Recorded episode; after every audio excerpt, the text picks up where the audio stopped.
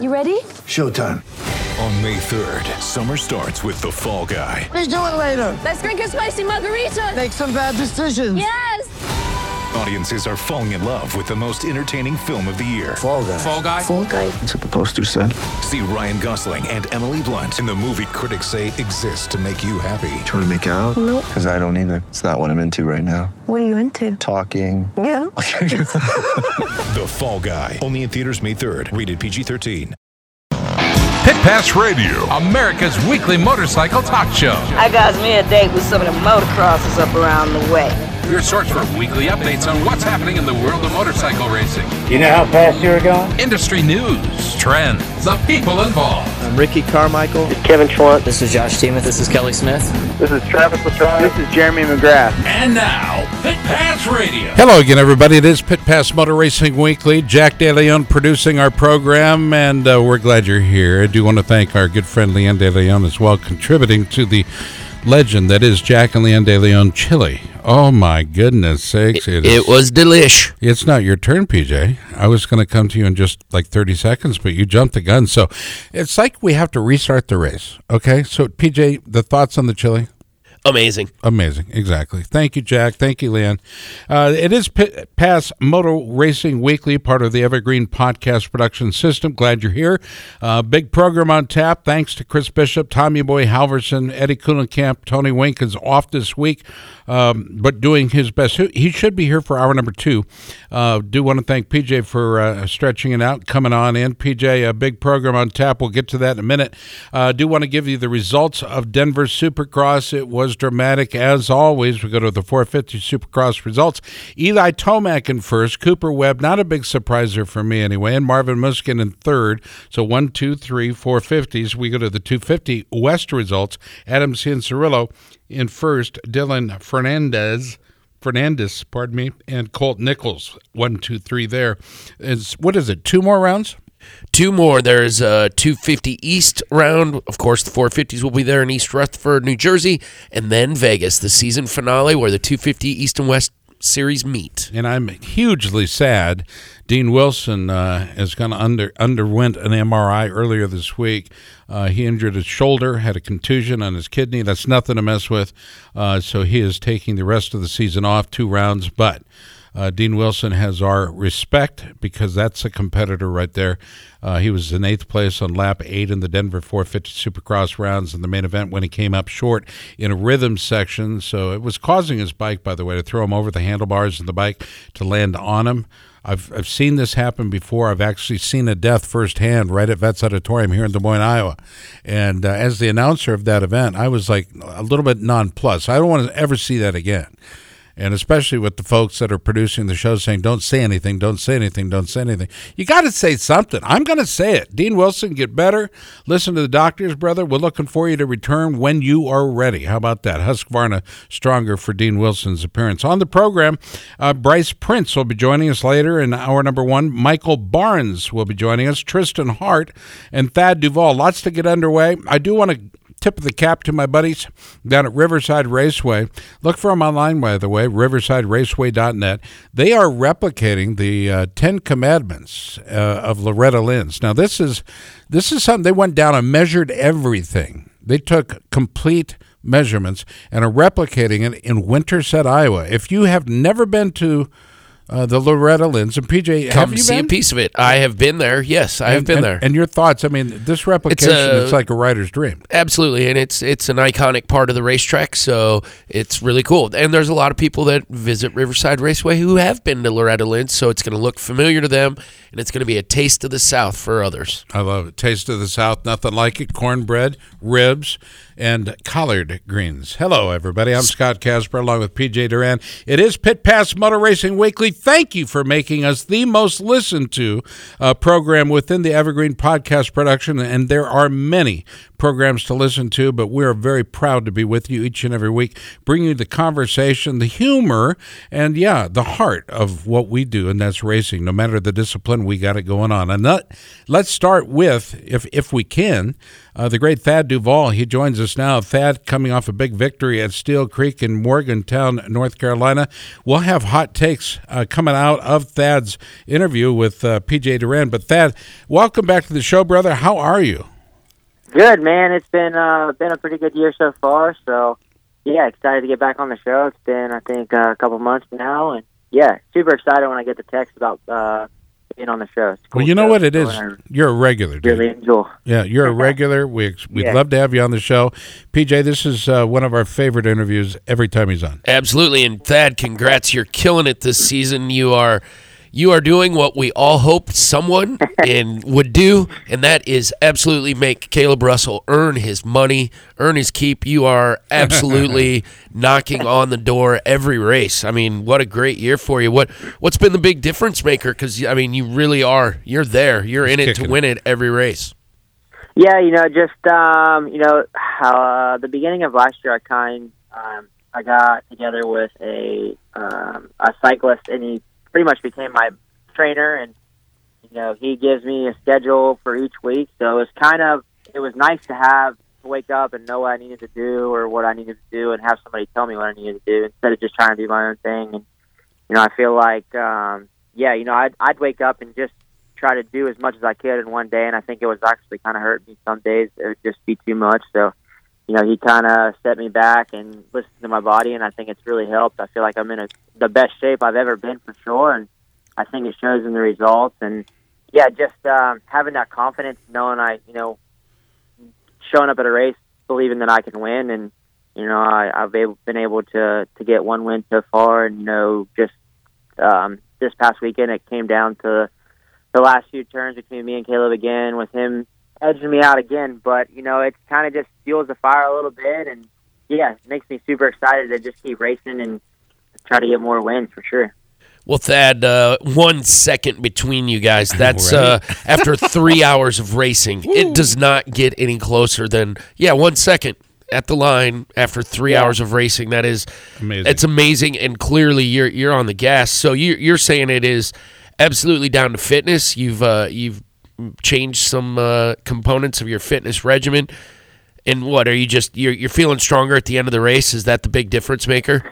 Yeah, for sure, absolutely. You know, I, I felt like I was really lacking, I guess, the confidence at the end of the race. But you know, now that I feel super strong towards the end and have that confidence and and feel that strong, I feel like I can be there with him. And you know, it, it's it's crazy because man, it's like the first hour and a half we're still like pushing pretty hard, and then it then it comes down to like the two laps, and it's like maxed out as hard as you can go for an hour. Like it's I'm you know I'm in the 190s, like high 190 heart rate for an hour. So it's like That's know, a, that's I- amazing.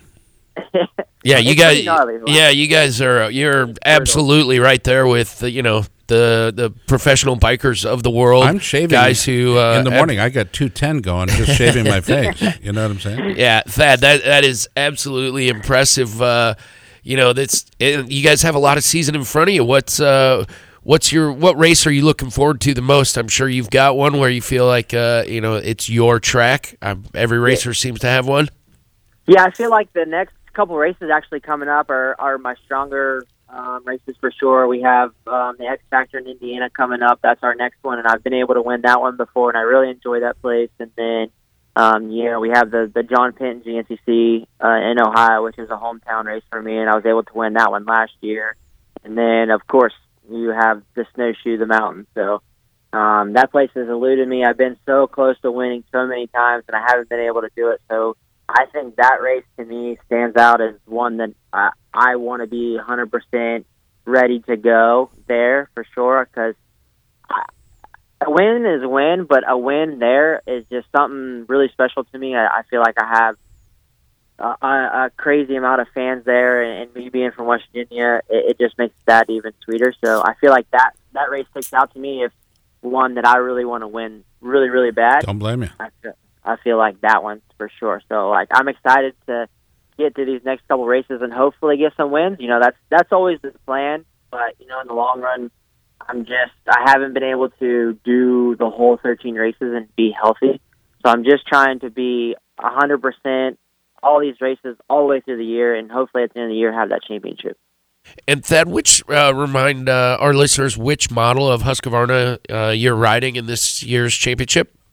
I'm riding the FX350. Um, I feel like, you know, I've, I've toyed around actually a little bit more um, this year with riding the four with riding the 450 compared to the 350. And you know, at the end of the day, I feel like the 350 really suits my style. It, it you know, I can really rev the rev it a lot more, and I feel like I can be a little bit more aggressive on it in the woods. So I really enjoy uh, riding the 350, and you know, I feel like um, at the beginning of the year, I was kind of leaning towards riding the 450 a little bit um, in the GNCCs, but yeah, just full 100% on the 350. I feel like um, the team has it 100% dialed in, and um, yeah, every time I throw my leg on it, I have a smile. It's crazy how good something can be. It, like I feel like the bike's super good, and then they send me something, and it like makes the bike even better. So it, it's crazy. I'm always learning how to ride the bike. Uh, I mean, it just it's always getting better and better and better. It's what happens, PJ, when you change the oil in my Yamaha. Seriously. Yeah, it feels feels faster, and that's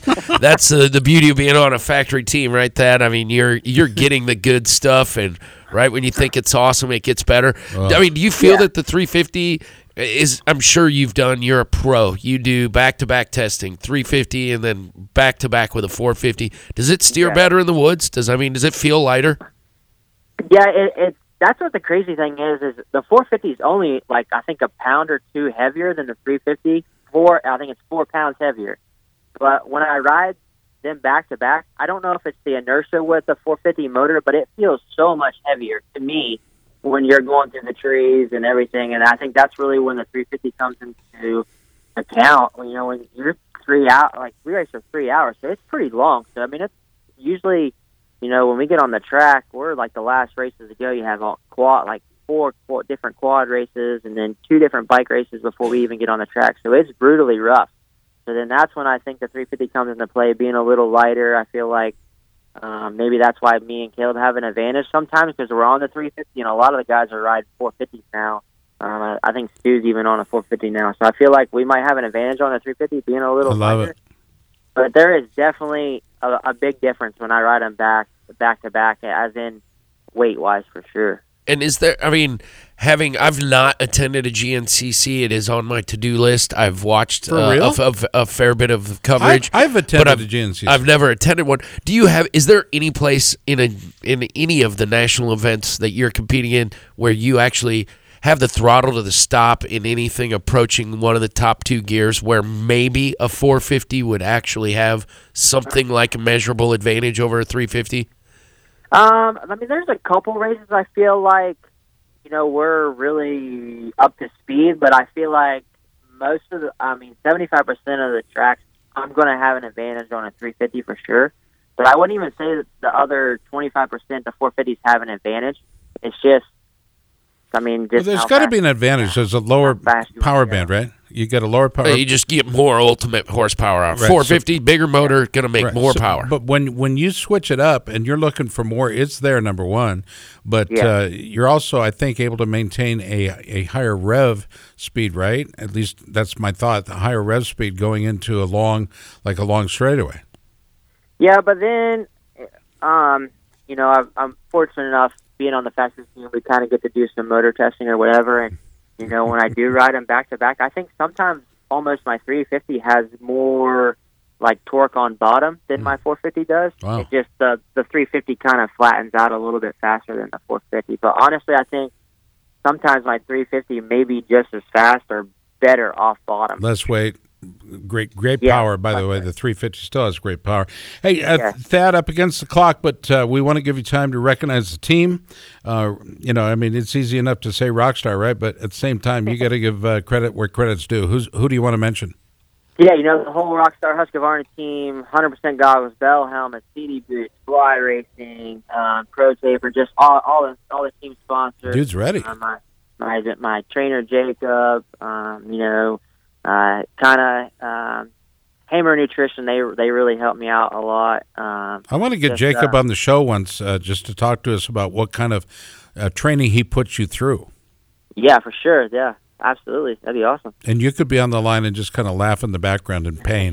yeah, for sure. Keep doing what you're doing, Thad, because you're killing it. I love it, dude. yeah, thanks for having me on the show. I really appreciate it, and uh, look forward to being on again. for Best to the team, dude. Thank you, Thad. Thank you. There we go. Thad Duvall heads to the pits. Jack, let's do this. We're going to stay in studio for Running should be simple. Just put on your shoes and go. And yet, when you try to learn about how to get better at it, especially as you age, you're confronted with conflicting advice, complicated workouts, and confusing nutrition trends that just won't work for you. On The Planted Runner, I'll share exactly how to run faster, longer, and feel great doing it at any age because you don't have time to waste. I'm Coach Claire Bartholic, and I went from not running at all in my late 30s to finishing a marathon in 258 at age 42, all on a plant based diet. I've helped hundreds of runners achieve new personal records well into their 60s and even 70s with science backed training, plant based nutrition, and proven mental strength techniques. Each episode of The Planted Runner is like a private coaching session on the run where you'll learn from me and the guests I interview. You'll get actionable lessons to help you become a better runner every week and reach goals you never thought possible. Whether you're training for your first 5K or your 50th marathon, take along the Planted Runner on your next run. Let me show you how your best running is still ahead of you.